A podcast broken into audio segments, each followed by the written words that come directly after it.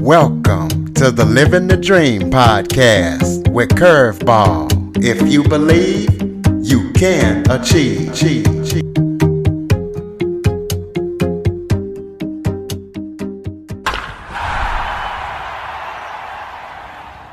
Hello and welcome to another episode of Living the Dream with Curveball. I'm your host, Curveball, and today I'm joined by Richard Haiduck.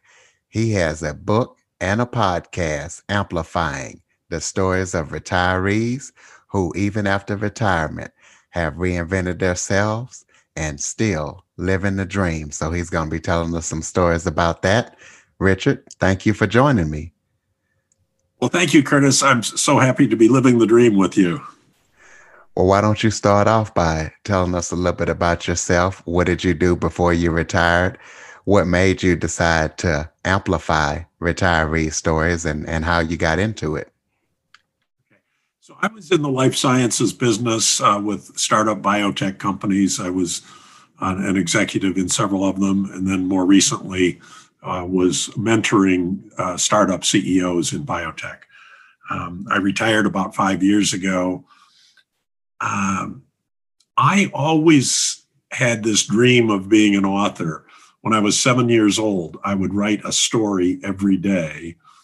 But then you know what happens with seven-year-olds. They change their mind. They move on to something else. So by about age 8, I was no longer an author. And I went 65 years before I started writing again. What got me going was hearing stories from other retirees, people doing things sometimes with people I'd known a long time. I had no idea some of the neat things they were doing. I started hearing those stories. They were impressive to me. And I thought, nobody's telling these stories. The only place you hear those is in chit chat with friends. There's no one place where you can get those stories. And I came to the conclusion those stories need to be told to describe the way this generation is retiring in a fundamentally different way than previous generations of retirees. Well, tell us a little bit about your book and what ways are you living the dream by writing this book at age 72? It really has been a dream, and a dream that is in the midst of coming true. The book will publish in just a couple of weeks now. It's called Shifting Gears, 50 Baby Boomers Share Their Meaningful Journeys in Retirement. So it's a series of interviews with people. The stories are all told in their words about how they're living the dream. What is their dream? Some of them have big dreams. Some of them have small dreams. Some of them have exotic dreams. Some of them have fairly ordinary dreams. One lady in particular had 4 leg surgeries in 3 years. And when she got all new parts, she said, I'm never going to be in any better shape than I am right now. So in her 70s, she decided to climb Mount Kilimanjaro. And that was her dream. And she really focused on this 6-day climb up a 19,000 foot tall mountain. One of the other guys always wanted to give back. He'd had a good career. Life had been good to him. And he said, I want to volunteer in a way that helps people. And he says, and I want to get it right. He said to me, this was trial and error. He said, I had to try quite a few different things. He went through 4 different organizations in pretty quick order until he finally found one that was mentoring social entrepreneurs in the developing world. And he's always been a coach. He's always been a mentor. Helping social entrepreneurs became his dream, and he's living the dream now, and he loves it. But it took him 4 tries to get it right. And he's proud of that. He said, I wasn't going to settle for anything other than living the dream. Although those weren't his exact words, but for this show, those are good words to use. Absolutely. And what about the retiree that wanted to kind of, reinvent his direction and kind of change it and help others? Do you have any stories about somebody like that?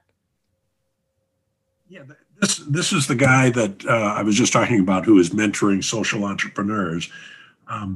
One of the other stories is about a guy who had a physical accomplishment. He'd always run marathons, and he decided at age 76 to run his 19th marathon, but a really tough one. This was the one in Hawaii with high humidity, very hot, and he ran his 19th marathon under just the toughest conditions, but he achieved his dream. He made it, just barely. He was barely walking at the end of the marathon, but at age 76, he completed his 19th marathon and had this sense of accomplishment and pride, even while they were putting the IV in him to revive him after he crossed the finish line. So his dream was very much a physical accomplishment. Oh, wow. Do you have any? Let's talk about your podcast right now. Speaking of projects that you're working on, talk about your podcast and the name of it and any other projects that you might be currently working on right now. So actually, I've just been a guest on several different podcasts. I don't have my own podcast. So my focus has been really on the book and getting people understanding about the book. I do quite a bit of blogging on my website, and also I'm a guest blogger on several other people's websites as well. Okay, well, go ahead and give out your website so people can check out your blog. Okay, so it's Richard Haiduck, HAIDUCK.com. And if people go to that website, they can actually I've got a free preview on that website now. They can download a part of the prologue of the book to get a little sample for free to kind of try out the book. And that's available on the website there. There's one other story that I found really interesting. This is a guy that throughout his career, he was involved in very analytical work. He was involved in the IT business. He was very systematic. And as he approached retirement, he said, I've been working my left brain analytical skills all my life. I am going to change to a right brain retirement. Everything that's creative, everything that's artistic, everything that's beautiful, everything that's about relationships, that's going to be my retirement. And he says, all that other analytical stuff, that was my past. My future is going to be these sorts of artistic and creative kinds of things. And he completely reinvented his direction and his feeling for what was important. He started doing ink drawings. He started doing singing. He started a group activity on an island in Greece where a bunch of people were singing along with him. He said one of the most amazing nights was sitting on the beach in Greece until the sun rose the next morning. So they had the creative. They probably had a little bit of ouzo as well, but they had a great time exercising his creative skills and his art and artistic and creative sides. Do you have any final conclusions about retirees that are now living the dream, or anything that we haven't talked about that you would like to touch on? I think having a dream is the important part. What that dream is up to the individual retiree. It can be a big dream, like completely reinventing yourself or climbing a mountain, but it might be taking a poetry course at a community college, or it might be starting to play the ukulele in your retirement. But have something that becomes your passion and that will give you the kind of lifestyle that you want in your retirement. It's your time. You've earned it. You've spent your life preparing to have this wonderful time of your life. So have that dream and then live it.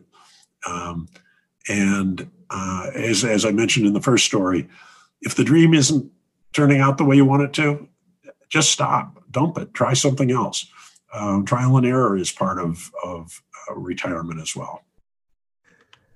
Well, that just goes to show you, ladies and gentlemen, just because you're done working doesn't mean that you're done. You're not done until your life is over.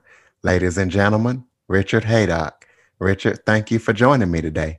Well, thank you so much. I enjoyed it a lot. For more information on the Living the Dream podcast, visit www.djcurveball.com. Until next time, stay focused on living the dream.